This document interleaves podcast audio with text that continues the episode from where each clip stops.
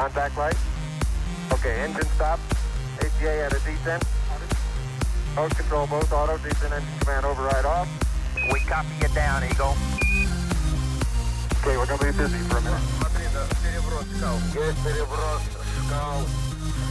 For one priceless moment in the whole history of man, all the people on this earth are truly one. Hej och välkomna till Rymdkapseln. Podcasten som tittar närmare på våra utforskande steg till att lämna jorden och spanar in teknikerna bakom dåtidens, nutidens och framtidens rymdfart. Här i studion har ni Tina Makin. Och jag, Kalle Centergren. Ja, det här har jag längtat efter så mycket. Äntligen är vi igång. Första avsnittet av Rymdkapseln. Precis. Um, ska vi börja med att du presenterar dig kanske? Ja, ja men då börjar vi med. Säg vem du är. Eh, Och varför du, va- varför vill du göra den här podden liksom? Ja, okej, och som, Kalle Centergren heter jag som sagt. Eh, och är eh, en allmän rymdnörd som, som saknar en, en eh, podcast om rymdfart på svenska. Eh, och så, det- det är lite kul, det började faktiskt att jag hängde på ett forum och det var inte ett rymdforum utan det var faktiskt ett Tesla-forum. Där några började prata om just eh, om SpaceX var det då. Eh, och då eh, kom, kom idén fram. Det var någon som tyckte att det skulle finnas en rymdpodd. Mm. Eh, och så, eh, ja, så, så började jag gå och tänka på det där. Och sen så blev det inte av. Så det, det liksom rann ut i sanden. Så du har, har du tänkt på det här länge? Jag har tänkt på det här länge. Eh, för, för länge sedan. För ett år sedan ungefär. Det är inte jättelänge sedan. Nej. Och sen, det är inte såhär din det, barndomsdröm. Nej, nej, men det, det rann ut i sanden då. Det liksom blev inte av. Jag hittade ingen som ville vara intresserad av det eller ville göra den med mig då. Eh, och sen... Eh, nej, och sen... eh, Nu, nu blir det av. Nu, nu har jag lurat in någon annan i det. Jag känner mig, jag känner mig inlurad. Ja, ja, det är inte så, det är inte så farligt. Men, men eh, jo, eh, jag, jag jobbar inom flygbranschen. Mm. Har gjort hela livet. Det är så nära rymden jag kunde komma. Eh, utan att... Eh, Fast, ja. Du har ju, du har väl också, du är ju beredd att åka ut i rymden om det skulle krävas. Ja, oh ja, jag, jag sign me up bara liksom. Nej, och vem är du då Tina? Jo, jag eh, In, inlurad som sagt. Inlurad. Det är min, det är jag. Men alltså för att jag, jag är liksom intresserad av det poetiska med rymden, inte av rymdfart. Du är intresserad av det tekniska. Och jag förstår inte allt, men, men jag är verkligen intresserad av det poetiska. Jag, liksom, jag älskar ju när, när, eh, när någon, eller när man, att man kan säga jag kommer från en död stjärna. Och eh, ja, i alla fall, mitt eh, hemoglobin kommer från en död stjärna. Så Ja. att, eh, och det tycker jag är så här, wow, wow-faktor. Och sen, så, och sen så när jag inte gör det här, när jag inte sitter i den här podden, så extra jag som mamma. Ja, men det, är- det är ett jobbigt jobb har jag hört. Ja, och då måste man, och de barn, de ställer väldigt mycket så essentiella frågor. Och jag vill kunna svara på de frågorna. Ja, men det är väl en bra Och idé. det är mycket så här om världen och hur allting funkar och så. Så att, eh, ja, Ja, det, men, det är en biorsak till att jag vill göra den här podden ändå, även fast jag är inlurad. ja, fast inlurad, det, det är lite så här också att jag, jag hade ju faktiskt lagt ner hela idén med podden tills du bjöd in mig på en astronomikväll.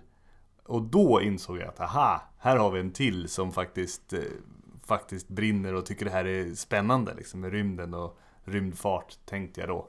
Mm. Ehm, och, eh, nej, men så, så det är ju det är ju inte, det är ju faktiskt din förtjänst att Var det, podden var kommer det, igång. men var det, var det astronomikvällen jag bjöd, bjöd in dig till eller var det att du kommenterade på, på något jag hade skrivit? Ja men det börjar med att, att eh, jag kommenterade på en Carl Sagan-quote du skrev. Ja. Eh, och då tänkte jag bara, åh vad kul, en, en granne som faktiskt är intresserad av samma sak som jag. Mm. Eh, och det var efter det, då bjöd ju du in mig på en astronomikväll.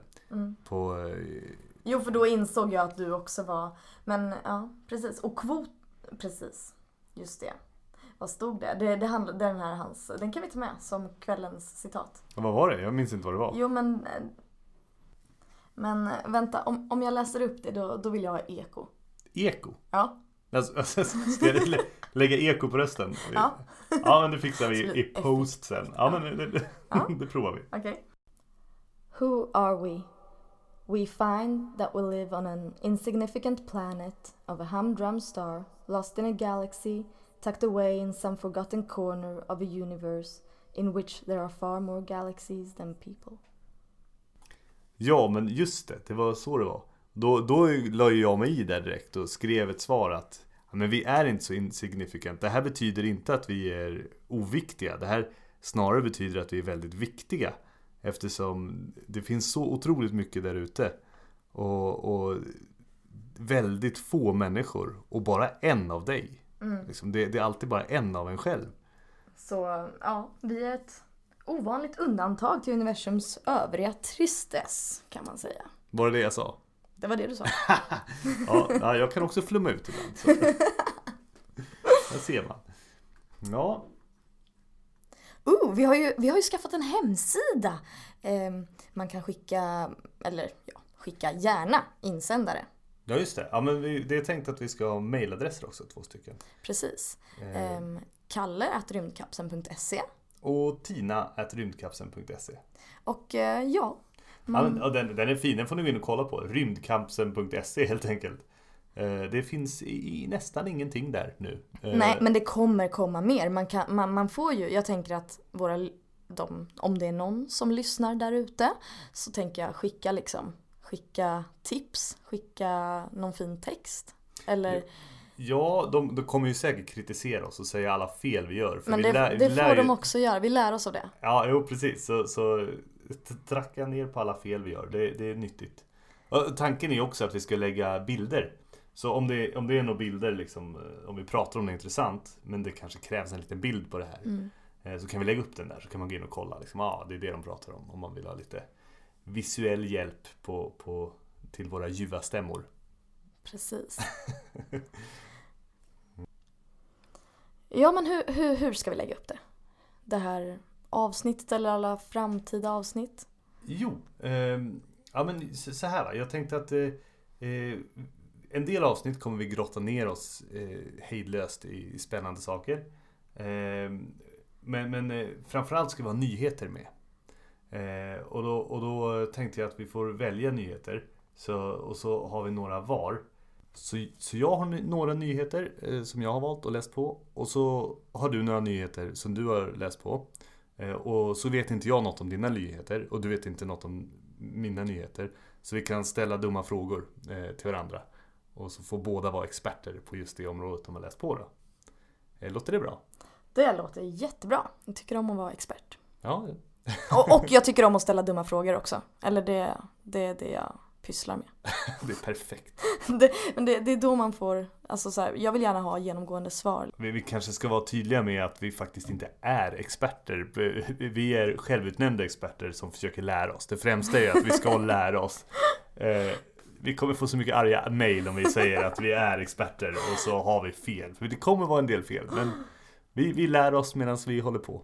Bra att du tänkte på det. Ja, det, det går också för kvaliteten på den här podcasten. Ja men verkligen. Så folk får stå ut med att vi blir bättre och bättre helt enkelt. Eh, över tid. Eh, och så får vi se eh, hur, hur bra vi kan bli helt enkelt. Så eh, hang in there på det här avsnittet skulle jag säga. Det är första vi provar. Ha tålamod med oss. Ja men lite så.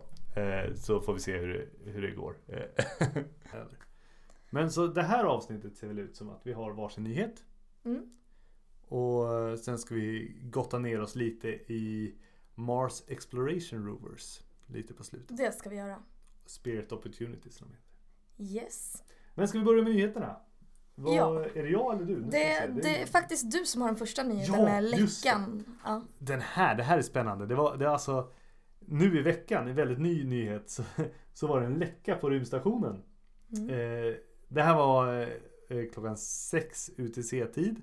Så upptäckte Ground Control, då alltså de som håller koll på rymdstationen från marken, att de tappade tryck. Eh, ganska lite tryck, det var, det var inget farligt. Så eh, jag har, exakta måttet är 532 Pascal per timme. Eh, Men det är så pass lite att de eh, valde att inte väcka besättningen utan de lät dem sova för det var sovtid.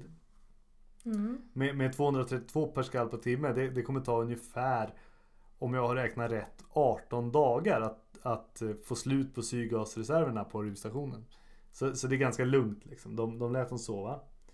Eh, och sen på morgonen så, så fick de uppgift, första uppgiften var att leta rätt på den här läckan. Och då hittade de i Sukhois-kapseln Hittade de läckan. Det är lite coolt, de har sådana här ultraljudsensorer eh, för att leta läckor. Och sådana har jag också använt. Det är som två, som hörselskydd och så har man en liten... Mm, I början så um, uppgav väl den här Roskosmos att det hade kommit från en, att hålet hade uppstått från en mik- mikrometeor. Ja men det, det, var, det var teorin alla Mm. hade i början. För Ja, är det ett hål i rymdstationen då är det förmodligen att, att en liten grej har träffat rymdstationen och gjort ja ett att det hål. inte är någons fel liksom. Att det Nej, inte är men någon som har precis. gjort det avsiktligt eller av misstag men att det inte är mänskligt liksom. Precis, och det var ju det som var storyn att ja, men det är förmodligen en mikromikroid. Och sen så började de leta efter den här läckan och hittar den i Sukhois-kapseln. Så Mm. där hittar de eh, den här läckan och, och under lite isolering som drog bort så, Men det, ja. så, så, så såg de det här hålet då. Mm. Och det roliga var att NASA la ut de här bilderna direkt när de hade hittat dem. Att här har vi hittat, vi har hittat läckan. Och, och det är nu det börjar bli intressant. För vi, vi som jobbar i branschen, alltså med aviation eller aluminiumbearbetning överhuvudtaget. Vi ser att det här är ingen mi- mikrometeorit utan det här är ett borrhål. Så det här är ett 2 mm borrhål. Och man ser att de har fumlat med borren så det är lite så här Alltså att de har glidit med borren när de försökte innan de borrar då. Eh, så ganska fult borrhål men det är ett borrhål inifrån och ut. Oj, då är det sabotage. Ah, men nej men det är inte Det helt säkert. det. Ja det känns som sabotage. Och den är på den här, på den här eh, em, spantet då så, så är det inte riktigt tänker jag där jag hade satt en nit. För man kan tänka att när de bygger de här kapslarna så borrar de jättemånga hål Mm. och sätter de nitar i hålen. Men det ser lite, dels är det väldigt dåligt borrat efter den är målad och lite så här. Det, den, den sitter inte där en nit skulle sitta. Mm. Och det som gör det ännu mer intressant att strax efter NASA hade lagt upp de här bilderna då tog de bort bilderna igen. Mm. Så då tog de bort eh, De la upp bilderna i en film och de tog ner filmen och så klippte de om filmen så att inte de här bilderna var med.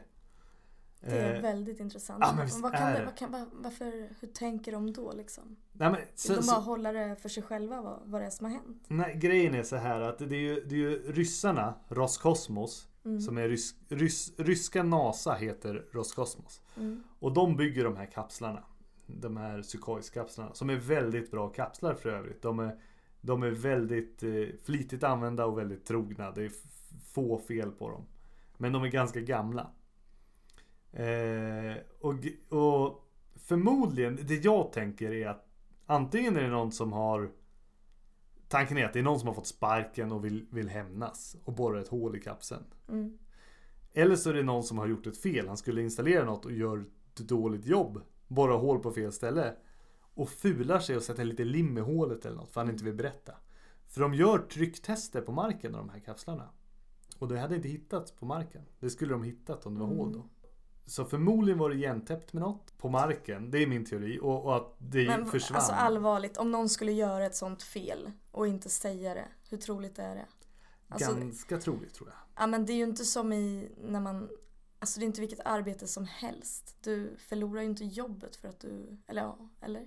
Alltså jag menar man måste ju få, Ja fast alltså det är samma Alltså jag jobbar Jag har jobbat ganska länge inom flygindustrin inom det civila och Det hände att folk gjorde fel och mörkade felen. mm, men och, om man, och gör man fel i flygindustrin på nästan alla företag och säger jag har gjort ett fel och pekar på det. Då, du, får, du förlorar inte jobbet. Du får en ajabaja så fixa. mm. Mörkar du det och de kommer på dig då förlorar du jobbet. Jo men det är det jag menar. Eh, han behövde ju inte vara... Men, men ändå så inom flygindustrin så hade vi ett par exempel av att folk faktiskt försökte mörka när de hade gjort fel. Mm, Eh, så, så det händer. Jag vet inte, människan är så mm. tydligen. Att de hellre mörkar fast det är säkrast att säga vad de har gjort. Och då var det alltså också precis som här att det är liksom människors liv som står på spel. Jo men verkligen. Det som Det är ju inte alls bra att mörka om man har borrat hål. Men som jag tror, hålet är borrat tror jag är någon som har fått sparken och vill hämnas. Och satt lite vax i hålet eller något. Eller så är det någon som är jättemycket emot att vi åker till rymden. Att vi... Nej men här kommer nästa grej. Ryssarna har ju monopol på att skicka upp astronauter. För amerikanerna sen rymd, rymd, eh, nu ska jag säga, rymdfärjan, när den pensionerades så kan inte amerikanerna skicka upp folk. Och Roskosmos, eh, han, eh, han som är chefen över Roskosmos heter Dmitri Rogizin. Dmitri Ragusin. Men av någon anledning så uttalar inte ryssarna det. Så det blir Mitri Ragusin. Okay. Han sa, eh, gick ut i en intervju och sa att jag vet inte om det här hände på marken, om det är sabotage. Eh, han sa, jag vet inte om det här hände på marken eller om det är sabotage i rymden. Mm. Så det han har gjort nu är att hävda, eller han hintar att det kan varit en av astronauterna som gjorde det här. Kosmonauterna. Eller astronauterna. Ja, just det. Eftersom det förmodligen är, om det är någon som vill sabotera för Ryssland Mm, så tror nog Då han är det ju inte Ryssland. Det är nog inte Ryssland, så då är det nog en astronaut. Mm. Vilket är, det är ganska fult gjort. För tillfället så befinner det sig ju två ryska kosmonauter och tre amerikanska astronauter och en tysk euronaut på ISS. Heter det Euronaut verkligen? Euronaut skulle jag nog säga. Men du sa euronaut så jag bara... Ja. ja. Nej, jag, jag, jag, jag eh, frå- Rymdfarare. Vi frågade faktiskt Fuglesang om det här, för jag jobbar på samma jobb som honom just nu. Och han, eh, han sa rymdman, sa han. Han Ja, tycker att du ska två- säga rymdman i Två Sverige. från, tr- två från Ryssland, tre från USA och en från Tyskland. Är Ja. där nu. Precis. Så då, då blir det då blir det ännu så här. Har någon av dem bara, Jag tror inte det är så. Ehm, Och hur ska de laga det nu då? Hur kommer de gå till botten med vad det är som har hänt liksom? ja, det, det de gjorde, det första, de satte tejp över hålet. Mm, Det var en tel- silvertejp. Nja, kaptontejp. Men det är plasttejp, typ alltså. Är inte det typ silvertejp fast mycket mer, alltså... Nja, silvertejp är nog starkare skulle jag säga än kaptontejp. Jag tänker att det är mycket mer studerat. Alltså, Nej, inte riktigt. Alltså, Nej. Men grejen är, alla, all, på alla filmer så, när folk sugs ut genom hålen och så här, det, det är bara en bar i tryckskillnad. Det är inte så farligt alltså. Alltså det, Mm. det är mycket, men det är ju inte... Du kan sätta fingret i hålet och du stannar läckan. Och det gjorde han ju faktiskt. Alexander Gerst, em, euronaut från Tyskland, han stoppade fingret i hålet och stoppade läckan. Ja just det, temporärt när de hittar den precis ja. Han är alltså den, han är nog den, nej, den enda som faktiskt, vad jag vet, har, har nuddat rymden. Med sin bara kropp. Jajamän. Så de satte tejp över och de minskade läckan. Och sen så fick de tänka ut och, och ryssarna de kom på en lösning väldigt snabbt. Som var att sätta, I kid you not, ett plåster över. Och sen sätta epoxy. Eh, så, och amerikanerna tyckte att, eh, nej men vi väntar lite, vi måste utforska det här mera. Fast det är ryssarnas del av rymdskeppet. Det är ryskarnas rymdskepp. Det är en Sukhoi-kapsel. Så de fick bestämma. Så de, de satte, jag tror det var tejp, ett plåster och epoxy. Men alltså om de sätter epoxylim i slutet, varför? Jag hoppas de tog bort plåstret. Ja, jag tror att det är så här. De Den exakta ordningen tror jag att det är kaptontejp skulle jag tippa. En liten fläpp. Sen epoxy över det och sen ett plåster över epoxyn. Mm. Eh, Jag har ingen aning om vad plåstrets tanke är. Men det är väl att man inte ska stöta i eller något. Jag, vet faktiskt inte. Men, eh, Flera olika lager av skydd liksom. Flera olika lager och det är väl epoxen som är det hårda liksom. Mm. Som, som ska sitta där. Eh, men... Eh, ja, men det, här, det här känns som... Det här är ju ett drama liksom. Men har de sån epoxy som är alltså färdig på flaska eller måste de liksom sitta med de här två olika jag, jag tror faktiskt att det är två tuber. Ja, De trycker ut i två tuber ja. och blandar Med alla det. kläder och allt de har på sig. Eller de kan göra in, Ja, inifrån. de har nog gummihandskar på sig. Alltså de är inne. De är Ja, de inne. kan göra Det- inifrån. Ja, ja. Det här gjorde de inifrån. Det är bättre att göra inifrån för då trycker luften liksom ut Mm. det. De vill trycka ut det. Mm, Så det, det är mycket bättre att göra inifrån. mm. Så de gjorde det, de tog väl på sig handskar liksom. Gummihandskar som Det hade varit lite gulligt om de satte ett plåster på utsidan så bara Wii, här kommer rymdskeppet. Ja, det är sant. Men, nej, jag tror inte det var så. Jag vet det var ganska säker på att det var från insidan faktiskt. Ja. De har startat en utredning. Eh, och de har sagt att den ska bli klar i slutet av veckan. Så det här är nästan något vi får återkomma till. För jag tyckte det här var grymt spännande. Det är inte ofta det blir en sån här drama när något har hänt alltså. Nej. Och det är lite spännande vad har hänt. Alltså jag skulle säga att det är 80% säker på att det var på marken alltså. Det är någon som antingen har gjort en fuck up eller också borrar de hål i. För, att- för att vara arga liksom. Mm. Men de kommer förmodligen få reda på vem det är. Ja det, det lovade han Dimitri. Mm. Att, att de skulle få tag på namnet på den som gjorde den. Han har nog inte så kul nu. Om, om de kommer på det. Nej, det får han nog inte. Men nu pratar vi om en sak som inte har gått sönder. Voyager 1 har inte gått sönder. Nej just det. Ehm, den har färdats i 41 år och 14 dagar fast, ja, eller mer säkert nu. Senast jag 40, läste. 41 år. 41 år. Det är rätt länge. Och ehm, vad har den gjort liksom? Den har tagit, den har mätt magnetfält.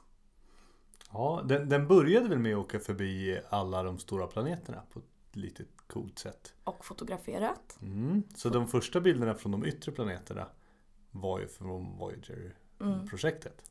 Den tog faktiskt till och med ett eh, familjeporträtt på alla planeter i vårt solsystem. På alla hjärtans dag 1990.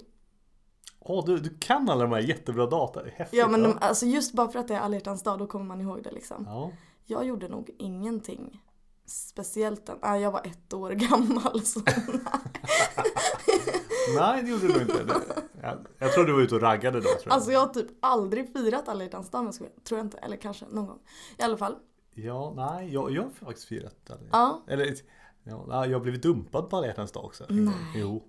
Det, det, den, är, den är snygg. Nej men hur kan man göra så mot någon? Att det var tända ljus och allting, det var rätt fint. Fast det, ja nej. Det ska vi inte, nu ska vi inte prata om... Eh, Nej men det dina där får vi prata, fördjupa oss i någon annan gång när vi pratar mer filosofi tycker jag. Ja, ja men det ska vi göra. Det, det, För att, det ja, gick men, bra. Liksom, tänk att du sitter här på jorden och blir dumpad och sen så tar, tar Voyager 1 ett foto. Ja, fast det var inte då för jag var ju... Nej, inte riktigt Vad var då. jag? Fyra? jag var lite före min, eh, min romantiska karriär. Men, och sen slutade Voyager 1 ta foton. Den slutade 1980 att ta foton för att det krävde för mycket energi för då fick de använda de här TCM-styrraketerna. ja, men, Trajectory. men den slutade väl för att den var för långt bort från allting som var intressant att ta bilder på. Alltså det, det var, Men- var inte en av de sista The Pale Blue Dot? Jo, fast jag tänker... Eller den sista kanske? Jo, då, då tog vi ju, då vände den sig tillbaka mot oss och tog Mm. kort liksom. Och då använde de fortfarande de här TCM-styrraketerna. Ja, så är det. Mm. Eh, och sen så valde de att lägga dem sovande i 37 år och bara låta Voyager eh, färdas rätt ut i 62 kilometer i timmen. 1000 kilometer i timmen. Men så här, okej. Vi, vi borde förklara vad TCM-raketer är. Precis. Trajectory, Vad- vad står C för? Control... Mm, nej, nu hittar vi på. Jo men det gör ju det. Trajectory Control Thrusters skulle jag vilja heta. Motors. Mo- Motor. Nej. Thrusters. Och, nej, TCM. Vad står N Men vi för? kan, Det här borde vi vi kan kunna. felgranska det här. Ja, vi, vi, vi klipper in vad det betyder Mm. här. TCM står för Trajectory Control Maneuver. Ja, nej men så, så, så, det är det de heter. Precis. Ja, just det, bra. Ehm, Funkar det tror det du? finns fyra TCM-styrraketer. Ja, precis. Och de är till för att eh, eh, ändra hastighet. Så det, den ändrar trajectories, alltså banorna. Mm. Och det man gör det, det är att ändra sondens hastighet. Mm. Så man ökar hastigheten eller minskar hastigheten. Och det gör man med de fyra. Precis, som en banmanöver. Ja, ja precis.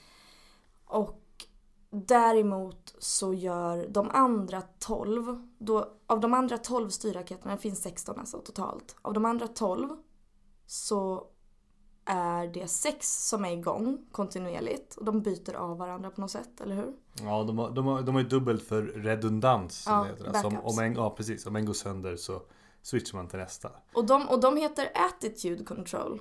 Och det, då tänker jag så här, är, har de kass attityd eller har de bra inställning till att färdas ut i rymden? Eller? Nej, alltså det är, det är attityd som inte attityd fan vad uppstudsig den är utan Nej. det är attityd vilket håll den pekar åt. Mm. Kan man säga attityd. Eh, så det är alltså vilken riktning i rymden den har. Inte var höger, vänster, upp och ner den ligger utan just var den, var den pekar. Mm. Helt enkelt. Det är det som är attityd. Och det är de som säger puff, puff, puff, puff. Ja precis, de, de, de eh, puffar ut små puffar gas. Och så åker man lite till höger och lite till vänster. Ja, man vrider sig lite till Ja. höger och lite till vänster. Man åker inte... Nej just det, Eh. TCM åker man med. Ja, precis. Så, så är det. Eh, ja, och då var det något... De, var, de började bli slitna, eller hur var det? De, Precis, de började degradera mer och mer från när, när Voyager 1 blev interstellär. Det var typ 2012. ja, det var länge sedan. Mm, det var länge sedan men det känns fortfarande väldigt coolt. Det var den första. Ja, det är fortfarande den enda. Den Voy- enda... Voyager 2 har inte kommit ut än. Nej, jag vet. Den är ju typ i helio, heliopasen. Mm. Så Solens bubbla den är, kallas heliopausen. men den är väldigt nära. Och den börjar känna av den interstellära gasen. Ja, vi, vi, det, vi vet ju inte riktigt förrän den är ute om den var, inte- är nära eller inte. Fast skickar den inte, Voyager 1 skickade ju ändå till ehm, ground control ehm, liksom fakta på hur mycket så här, att de här solpartiklarna de är ju liksom, nu är det mycket sånt och då betyder det att vi fortfarande är i solvinden liksom. Och sen ju längre ut så kunde man liksom känna av att ja, men nu är det en gas som är från att vara mellan två stjärnor. Ja, det, när, när vi säger gas, det är alltså det är väldigt långt mellan partiklarna. Eh, så det, det, det, det mest dramatiska de märkte på, det var att magnetfältet bytte riktning. Så solen har ett magnetfält som, som går som en spiral ut från solen. I hela heliopausen då. Och utanför den, då har inte så, då slutar solens magnetfält. Och så kommer det galaktiska magnetfältet istället. Och den går i en annan riktning. Så när man kom ut så såg de att alla, alla deras små eh, magnetometer som kompassnålar bara shups, vände och pekade åt ett annat håll. Och, och sen så kunde de känna att eh, partiklarna eh, som kom från solen, de kom inte från solen längre utan det kom mer partiklar från, från galaxen. Hörde du att jag svalde? Ja det hördes, men det, man, får, man får dricka öl när man har, kör podcast. Jag menar icke alkohol öl. Alltså, i alla fall. Så det var, men, men du- det, det var ju inte, den var den snabbaste. Det var den enda mänskligt tillverkade och den längst komna. Men är den fortfarande det? Den är den som är fortfarande den som är längst bort. Eh, och, Alltså objekt överhuvudtaget. Ja, precis, det har inte kommit någon grej som har råkat bli utslängd, typ någon handske som har blivit utslängd från ISS har inte ens kommit längre. Nej. Ingenting Oh. har kommit längre. Mm. Eller? Så här va. Det här, det här är en intressant fråga. Eh, Okej, vi börjar. Det, det är inte den snabbaste längre. Eh, New Horizon tror jag, den som åkte till Pluto, tror jag faktiskt går snabbare. Går den på samma motorer? Nej, den, den, de glider bara nu. Eller du menar om de har samma... Eh, har Thruster. samma styrraketer? Oh, det vet jag inte. Den här, äh, nu ska vi se här. 306? 106? Vad heter de? MR. Ja, just det. Vad heter den? Eh, MR103 tror jag styrraketerna heter. Men, eh, men det är lite oviktigt. Men jag tror inte den... Nej, jag, vi får googla det. Men det var ju ändå så att alla som byggdes av JPL, de byggde ju likadana till alla. Jo, men de är ganska gamla. De har Ja, säkert de är det. Kanske. Det finns Ja, säkert fast något så de, här. ser, de är... Ja. Kan säkert. Ja, Alla det, det spelar inte så stor roll. men det får vi ta. Mm. Den, eh, den hade mer fart från början kan man säga, New Horizon. Ehm, det, var, det var något jag pratade om. Ja, du pratade om att eh, New Horizon var, hade kom, var snabbare. Nej, ja just det. Om det finns något snabbare, ännu snabbare, av misstag. Mm. Det kan finnas, det snabbaste objektet som vi, som vi någonsin har, har gjort. Eh, det är nog, det kan vara ett eh, kloaklock. Varför? Ja, här. Det var en... I USA så provade de, provsprängde de med atomvapen. Och då var det någon gång de provsprängde ett atomvapen i en övergiven bunker. Med massa kameror runt omkring. Så smällde den där nere i bunkern i ett bergrum långt ner. Eh, och så filmade de hur marken rörde sig och sådär. Och då så blev det så att all, alla gaser, liksom, den expanderade den här atombomben komprimerades upp till en, en gång upp till ytan då och till där det var ett eh, kloaklock. Och de har en höghastighetsfilm som filmar den här dalen och då ser man kloaklocket när det lättar. Och sen så innan nästa bild eh, han tas så var den utanför bildens område. Eh, och, och då är det så här, den åker minst i om det var, ja det var sjukt, det var 70, 76 kilometer per sekund eller något sånt Vad där. blir det i Newton? Mm, Newton är en... Ja men alltså de Kraft. här styrraketerna åker ju i 0,89 Newton. Ja nej, ja, de, de har en sån kraft. De puttar på den med noll, Ja. på rymdskeppet med 0,89 Newton. Mm. Eh, den här klocklocket den fick en mycket, mycket, mycket större kraft. Den accelererade alltså upp från 0 till minst 70 kilometer per sekund. På under en bråkdel sekund. På under tiden det tog för höghastighetskameran som tar jättemånga bilder per sekund. Att ta liksom två bilder. Eh, så, men vi vet inte om den ens kom upp till omloppsbana eller om den brann upp på väg till omloppsbana. Eller på väg till rymden. För den, och hade den kommit till rymden då åker den så snabbt så den hamnar inte i omloppsbanan. Den lämnar jorden och den lämnar solsystemet och den lämnar det snabbt. Så det kan vara så att vi av misstag skickat iväg ett kloaklock. Som, Vänta, menar du att den åkte för snabbt upp i rymden för att kunna hamna i omloppsbana? Japp, den fortsätter bara rakt ut från jorden. Och då går det riktigt fort. Ja, ja, det, ja det- 70, och, och det är minsta hastigheten. 76 km per sekund. Den kan åka snabbare. Och den kan ju hamnat i omloppsbana runt någon annan stjärna. Ja, det, det kan den. Eller bara åka emellan. Förmodligen åker den bara emellan dem och fortsätter bara långsamt ut. Om, men om den inte brann upp. det där tycker jag faktiskt är lite intressant för att med tanke på jorden. Alltså nu kommer ju inte solen försvinna. Den kommer ju, vi kommer ju, den kommer ju äta upp oss innan den försvinner. Men rent så här hypotetiskt, om solen skulle försvinna. Mm. Då skulle ju inte vi ha någonting att ha omloppsbana runt. Och då skulle vi också skjutas iväg och bli interstellära och sen till sist kanske, och då, vi skulle säga frysa, men vi skulle ju överleva. Så här, Ja, ah, du tänker så. Om, om vi skulle ju överleva för det finns ju massa värme inne i jorden. det, det här finns faktiskt en... eh, Det finns ganska många planeter som kallas Rogue Planets. Som har blivit utkickade från sina solsystem. Och de är sådana. De, de alltså är planeter som bara driftar utan stjärna, helt frusna så. Det vore lite coolt vad som skulle hända om vi blev det. Om Ja, vi skulle alltså, överleva som män, mänskligheten. Jag skulle flytta till Island. Till Island. Ja, vulkanutbrott, värme. Ah, smart. Ja, Jag har redan börjat planera. du, du planerar från... eh, Fast för att solen skulle försvinna är inte så troligt. Nej, så. men jag vet. Men, men det skulle kunna Men vara jag- så att ett, ett, ett svart hål passerar genom vårt solsystem. Och kastar alla planeterna jag, bara. jag gillar, fast, jag, fast just det här med att om solen skulle försvinna, jag gillar ändå den tanken. För att det skulle innebära att vi, vi skulle bli som en rymd, ett rymdskepp helt enkelt. Som åker ut, precis som alla de här satelliterna. Alltså, vi skulle färdas liksom. Ja, är vi inte det redan då? Jo men precis. Alltså man skulle ju kunna se jorden Mm. som Spaceship Earth, som de säger. Mm. Ehm, ja. Men vad var vi? Nu har vi verkligen spårat ur från Voyager här. Ja, Eh. Voyager eh, hade...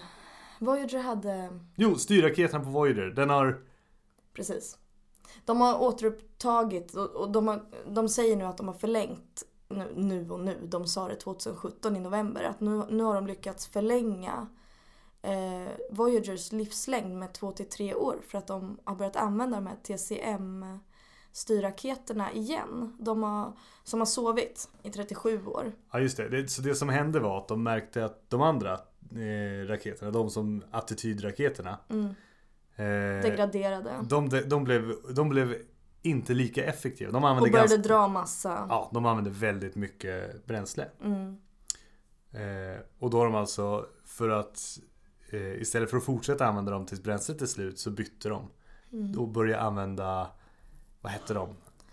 Trajectory... TCM-erna. Ja. De började använda TCM-erna istället för att kontrollera riktningen. Som programmerar om den helt enkelt.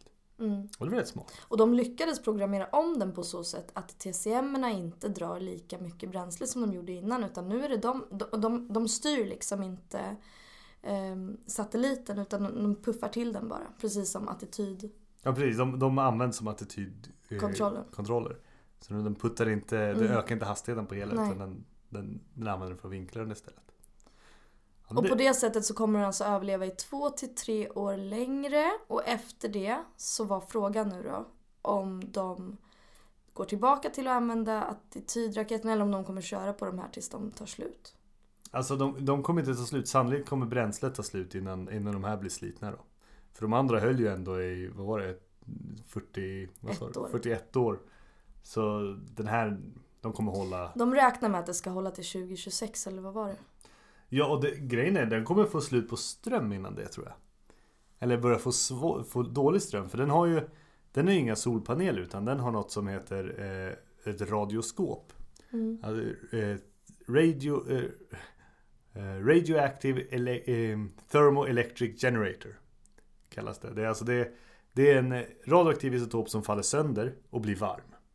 Och sen har man som bimetaller som har olika elektrisk potential som är ihopladdade i serie. Nu blir det lite tekniskt. Eh, och de blir så att om du värmer ena sidan och kyler andra sidan då kan du få ut en spänning mellan de här två metallerna. Som ett radioaktivt batteri kan man säga. Men nu börjar de få, eftersom den är så gammal, så nu börjar de få problem med, med halveringstiden på radioaktiva ämnet.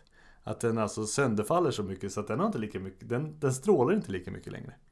Så den börjar bli kallare och kallare. Och till slut kommer de inte ha, ha tillräckligt med kräm. Och vad händer när den, när den eh, stannar? Vad kommer hända med den då? Ja, då kommer... Det, det, det första som kommer hända är att den inte kommer ha tillräckligt med ström för att orka skicka signaler till jorden. Mm.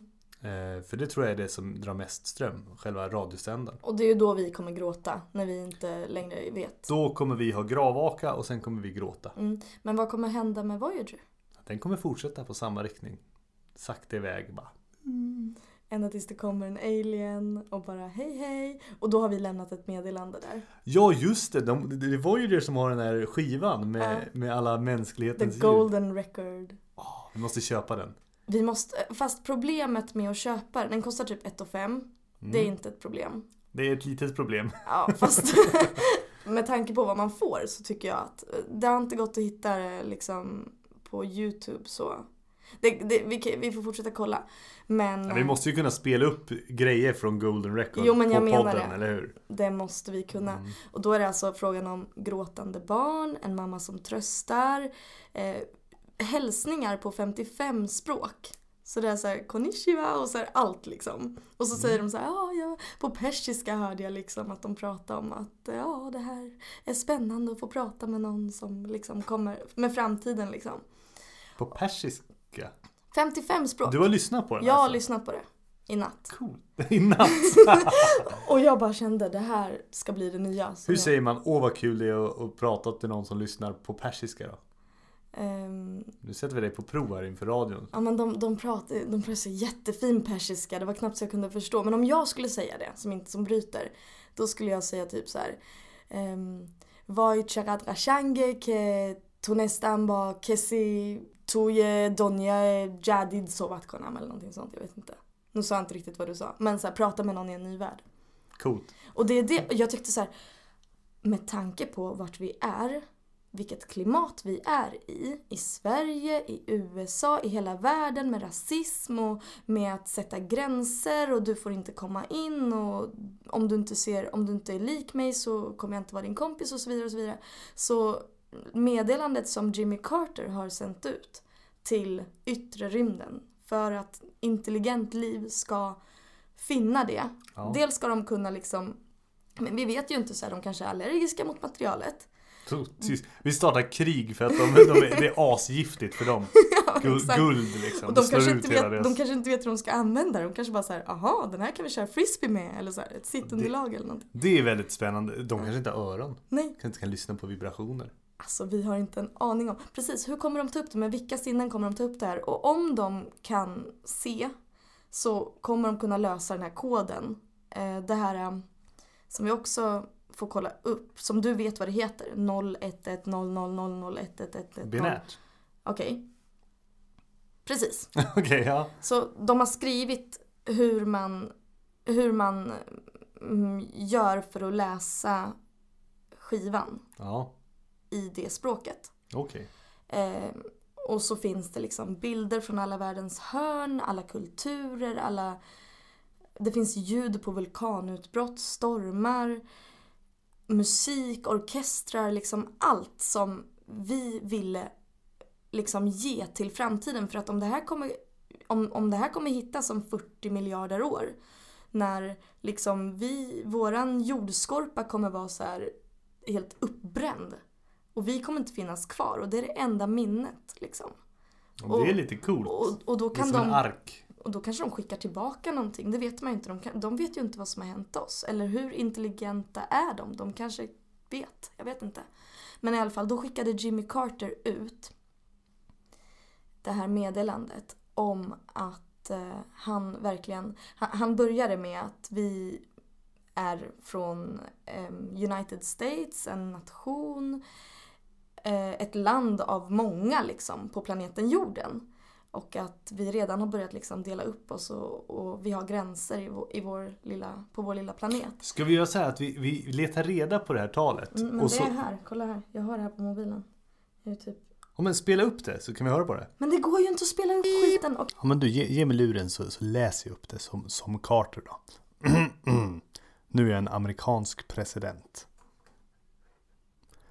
This Voyager spacecraft was constructed by the United States of America. We are a community of 240 million human beings among the more than 4 billion who inhabit the planet Earth. We human beings are still divided into nation states, but these states are rapidly becoming a single global civilization. We cast this message into the cosmos. It is likely to survive a billion years into our future, when our civilization is profoundly altered and the surface of the earth may, may be vastly changed. Of the 200 billion stars in the Milky Way galaxy, some, perhaps many, may have inhabited planets and spacefaring civilizations. If one such civilizations in, intercept Voyager and can understand these recorded content, here is our message. This is a present from a small distant world, a token of our sounds, our science, our images, our music, our thoughts, and our feelings. We are attempting to survive our time so we may live into yours. Uh, we hope someday, having solved the problems that we face, to join a community of galactic civilizations. This record represents our hope and our determination, and our goodwill in a vast and awesome universe. President of United States of America, Jimmy Carter. Det var ett, eh, det var ett bra tal alltså. Det, det är djupt. Det är verkligen... eh, Det, det är lite så här, det är väldigt eh, eh, tidsenligt. Det är som du sa, det ligger rätt i tiden nu. Mm. Med, med ökade gränser och ökade Mm. nationalism Mm. och, och så här, tribal, vi och dem. Mm. Och att han pratar om att vi kommer bli mer och mer globala och att förmodligen i slutändan så kan till och med det bli så att hans förhoppning är att det blir liksom på en, En, universal nivå. en global, en global civilisation liksom, Ja. alla. Ehm, och det är ju så, det är, det är ju lite det som krävs. Våra problem börjar bli mer och mer globala. Mm. Och de kan inte lösas av individualistiska stater utan vi behöver ett globalt Vi behöver lösa dem Ett tillsammans. globalt samarbete. Ja. Eh, Med så mycket. Ja men det. Och sen kan vi börja samarbeta med små rymdmänniskor också. Ja, we hope to. Vad sa han? Live our time into yours. Ja. Eller? ja. Vi kan ju det. Vi liksom drar vidare till Mars och sen så Vi- och till lite andra planeter också. Vi måste komma bort från den här stenen bara. Vi måste Mm. kunna sprida ut oss i kosmos. Det, Mm. Då klarar vi det. Annars Som- kommer vi, annars kommer vi Som ett virus. Ja men precis. Som ett virus, det är negativt. Och sen så hittar vi varandra och Ja precis, bli vänner. ja. Inga krig. Tänk om de bara, vad är det för, vad är det här? De har skickat guld, en golden record. Är det gjort av riktigt guld? Det är riktigt guld. Och de bara, det här är inte bra för oss alls. det här är är giftigt. jättegiftigt. Dödar hela civilisationen. Nu åker vi liksom och atombombar dem eller något. Vad de nu hittar på. Ja. Kanske. För jag, ah, nej det tror jag inte. Jag tror de är snälla. Nu ska vi se, vad hade jag för nyhet då? Jag hade ju en till nyhet. Nu, nu pratar vi för länge om det här istället. Nu tittar jag i show Du, du är ju på väg mot Mars här. Och jag tänkte bara göra en liten inflik här innan. Det här med solvinden. Ehm, du ska få prata om din opportunity. Men jag ska bara säga att solvinden. ehm, när den liksom inte längre kan vara kvar. Hur kan, kan vi då leva på Mars? Kan det bli så att Mars blir liksom bra tempererat, tempererat och liksom ett gästvänligt Ja, ställe att du bo tänker, du tänker på när, inte när solvinden lägger av, för den kommer ju hålla på så länge solen lever. Mer eller mindre. på. Vad tänker jag på då? Du tänker på om solen sväller upp när den börjar dö, så att det blir varmare på Mars. Ja men det är ju då solvinden typ sprängs. Eller alltså inte sprängs men öppnas liksom. Den, den Ah. äter upp jorden. Nej, det är inte sol, det är solen själv. Det är ytan på solen som faktiskt kommer gå ut till ungefär sol, jordens bana. Okej. Eller inte riktigt, men eh, Venus bana i alla fall. Det är, vi vet Vad ju händer inte. med sol... Okej. Ja. Men eh, solvinden kommer fortfarande. Solvinden är ju bara partiklarna som strålar från solen. Mm. Och det intressanta med solvinden är att den skyddar lite Mars. Det, det, det är ju då, det är strålning, så det är inte så bra. Men galaxstrålningen från alla svarta hål och allting, den är, den är värre. Så om man vill resa till Mars med passagerare så är det kanske smartare att åka runt Solar Maximum, alltså när solvinden är som mest. När den blåser som mest, när det är mest strålning från solen. För den skyddar mot strålning från galaxen som kan vara värre. Problemet med Solar Maximum är ju att det, det kan komma sådana eh, solfacklor och utbrott från solen. Och de är ju jättemycket sämre än både solvinden och galaxvinden. Eh, så det är en avvägning man får göra.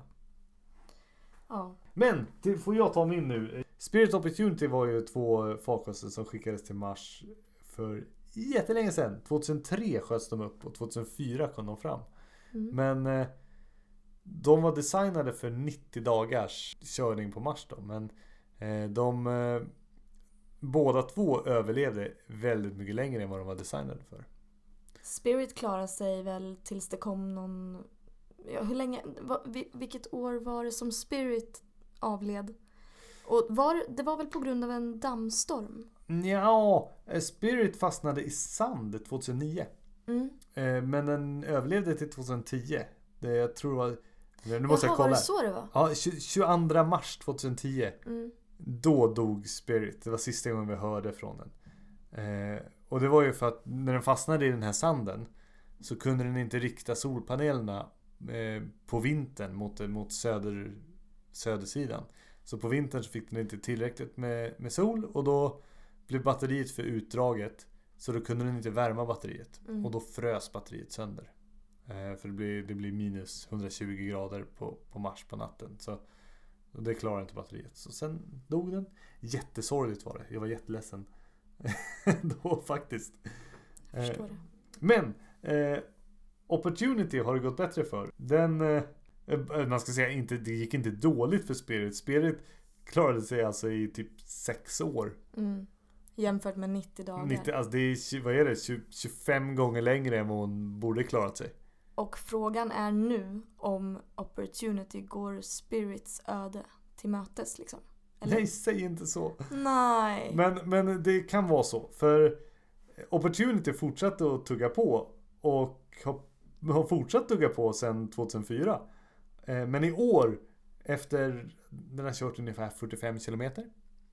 Tror jag, sist jag läste. Men Jo men något sånt. något sånt. Då, eh, nu kom det nu är det en, en jättestor duststorm. Alltså en eh, sandstorm på Mars. Mm.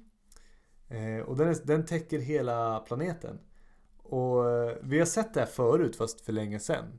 På 70-talet någon gång så var också någon, någon Marsstorm och sådär. Mm. Eh, jag tror det var någon på 90-talet, någon stor. Men, men nu, nu är den stor än igen och den täcker hela planeten. Och strömmen har minskat från solcellerna så mycket så att den har gått ner i låg energisparingsläge. I dvala. Dvala. Och sluta prata med jorden. Eh, Och det har den gjort förut också. Det, det, har, det varit har hänt förut. Eh, men nu har det hänt, nu är det en väldigt stor eh, storm då. Och den har fortfarande inte kontaktat jorden. Jag tror det var att 12 juni gick hon ner i energisparläge. Hon har fortfarande inte pratat med jorden. Nej. Eh, Men det och det, verkar- det, är ju risk, det är ju risk att batteriet fryser som på Spirit. Ja. Men å andra sidan så eh, den här sandstormen gör att det är varmare på Mars. Eller varmare på natten ska vi säga. Mm, den kan, ja precis. Det, om, om Opportunity är inlindad i sand så blir ju, Ja, det är inte det. Det är mer att i atmosfären, som, som här, här på jorden är det ju varmare Mm. när det är moln än när det är stjärnklart. Mm. Och det är samma sak. Nu är det sandstorm liksom. Så det är varmare på natten än vad det hade varit om det var stjärnklart. Så den kan klara sig. De, de räknar på det där och tror inte batteriet kommer gå minus mer än minus 45 grader. Men minus 45 grader är precis på gränsen när det fryser. Så de... Det är, här, det är väldigt sketchy. det är jobbigt. Men det känns som att de ändå är optimistiska och de tror att eh, det kan bli så. Alltså för dammstormen börjar lätta lite. Så. Den börjar lätta lite. Eh, grejen är att... Och de, de, NASA ska börja skicka kommandon att börja och se om, om Opportunity svarar. Alltså så här är det. De, de lyssnar tre gånger i veckan. Ja. redan. Eh, men de, det är de tre gånger. Grejen är så här. Eh, när hon vaknar, om hon vaknar, då kommer hon ha tre fel tror vi. Hon kommer ha low power fault, mission clock fault och eh, up loss fault. Kan du beskriva dem lite närmare? Jo, eh, low power det är att hon har haft låg ström. Alltså det är för, att, för low power. Och det är för att hon går på solceller så att, och det funkar inte när det är dammstorm. Exakt. Så hon har haft, batteriet har dragit ut sig, hon har stängt ner sig. Det är low power fault. Eh, mission clock fault är att hon kommer inte veta vad klockan är. För hon har varit nedstängd och stängt av allt. Så hon vet inte vad klockan är. Och up loss fault, det är att hon känner att hon inte haft kontakt med jorden på väldigt lång tid. Mm, Så hon kommer anta att hennes antenn är skadad. okej. Eh, och det här med... med Och vad kommer hon göra då? Grejen är så här, mission clock fault, då, det är där de börjar. Eh, Då kommer hon försöka komma på vad klockan är genom att kolla ljuset med sina kameror. Och så ser hon när det är mörkt och när det är sol. Så kommer hon liksom räkna ut vilken tid på dagen det är. Sen kommer hon använda sin... eh, Hon har en, en antenn som hon pekar mot jorden för att skicka. Men då måste hon veta vad klockan är och var hon är. Det kommer hon inte veta. Så då sa hon en För hon vet vart hon är beroende på vad klockan är. Nej, hon vet var hon är, var hon var senast. Men varför kan hon inte skicka en signal till jorden? Det beror på också vad klockan är, för Mars snurrar ju. Mm. Och eh, liksom Mars snurrar runt solen och jorden snurrar runt solen. jag så hon måste veta vilket datum det är för att veta var på himlen hon ska Jo peka det. Ja. Precis. Men och det kommer hon inte kunna göra. Så hon kommer, och så kommer hon anta att den är trasig för hon har inte pratat med jorden på så länge. Så då kommer hon använda sin eh, andra antenn som är en omnidirectional antenn som bara pingar. Det, det går inte att skicka några hög, hög data med den. Men det går att säga ping, hej jag mår bra och lite enkel data. Mm. Och det kommer hon göra på en viss tid på dygnet. Och det är då NASA lyssnar nu. Så de lyssnar på den lite, några gånger i veckan. Lyssnar de på den tiden av dygnet för att hoppas att de pingar in och säger Hej, jag mår bra, de här felen har jag, vad ska jag göra? Skicka kommandon. Alltså jag har hört att det kan vara någon på NASA som tycker att åh det här är ett bra tillfälle att eller så här, nästan hoppas att, förlåt men jag har läst det, att Oppy inte ska vakna för att då kan de lägga pengarna på något annat. Det stämmer. Nej men det stämmer. De, de har alltid bråkat om funding. Alltså om, om få pengar till det här projektet. Och det kostar ju att ha igång den. Men det kostar ju så mycket mindre än att skicka en ny. Ja men det är ju helt Eh, Men det är politik i det här. absurt. Det är politik. Så det är många politiker som... Men alltså vadå, de ska väl bara vara glada att hon lever? Hon skulle bara ha levt i 90 dagar. Bara ta vara på det, på varje sekund liksom. Ja men nu har de gjort det så länge. Så, Ja, och det men- kostar ju fortfarande så här 200 miljoner dollar per år eller något. Det är, det är ganska mycket. Eh, nu, hittade, nu killgissade jag igen. Så, Gjorde du? ja det gjorde jag. Det lät väldigt säkert. Nej men visst gör det. Det är det som är grejen med killgissning. Man, Ja men jag bara tänkte så här, vad är det som kostar? Det det är liksom de som jobbar på NASA med det. Ja.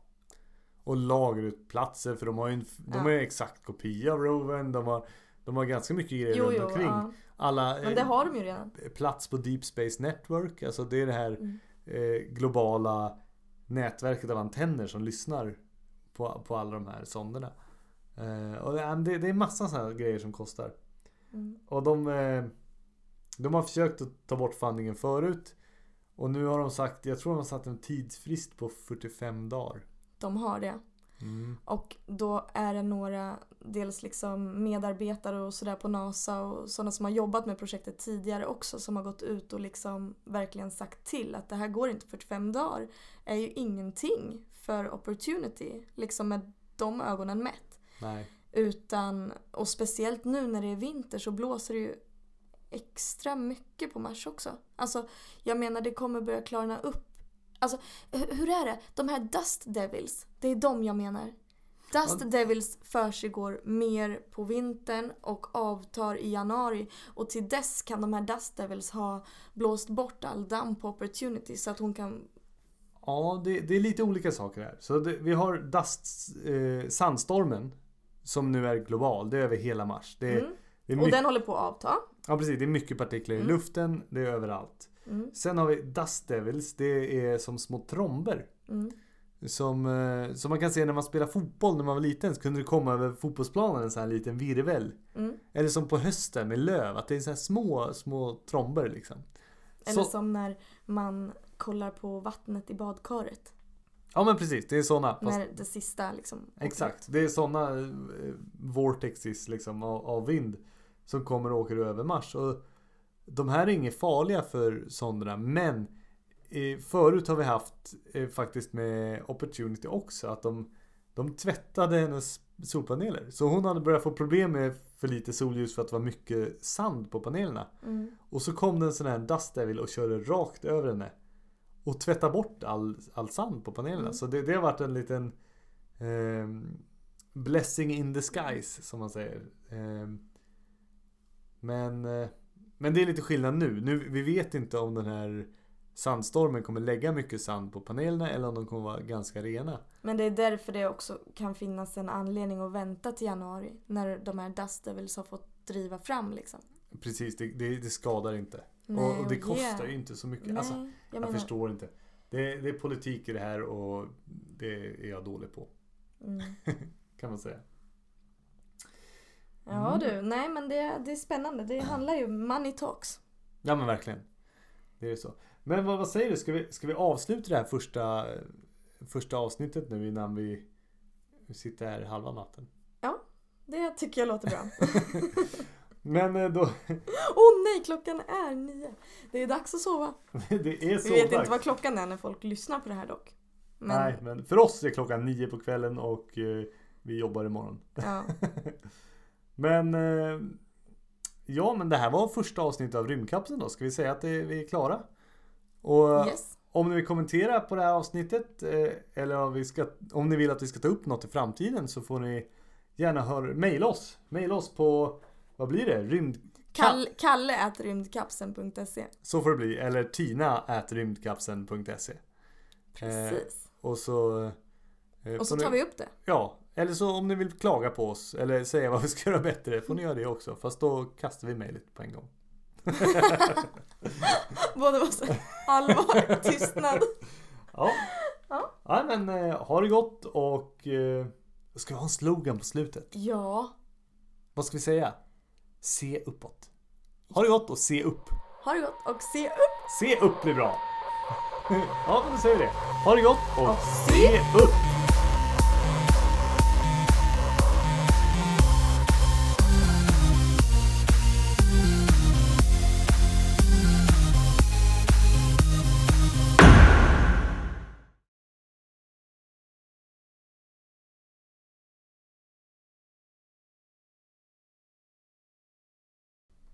Ja, och det gjorde han ju faktiskt. Alexander Gerst, ehm, Ja, just det. tysk euronaut, som faktiskt stoppade fingret i hålet och stoppade läckan. Ja, temporärt så. Men det, det är lite kul. Han är. Fingret i hålet? Nej men hallå! nu, lite nivå här Tina. Ja.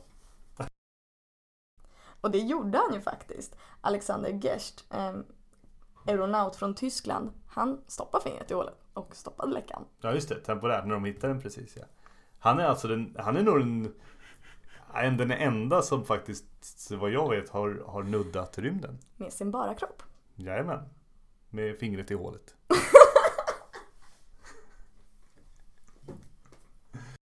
man tappar, man är inte lika vass liksom. Funkar det så? Ja, ja, det är så. Alltså man ger ju så mycket energi Alltså det försvinner ju massor, man blir jättetrött. Nej, man kan inte bli dum i huvudet av Ja. armar. ja, det funkar så. Det är helt vetenskapligt. Men i alla fall, jag har fortfarande det. Amningshjärna. Din yngsta är fyra. Tre. Okej, tre. Åh, gud vad kul. Okej då, det går inte, Försök. det går inte att skylla på det.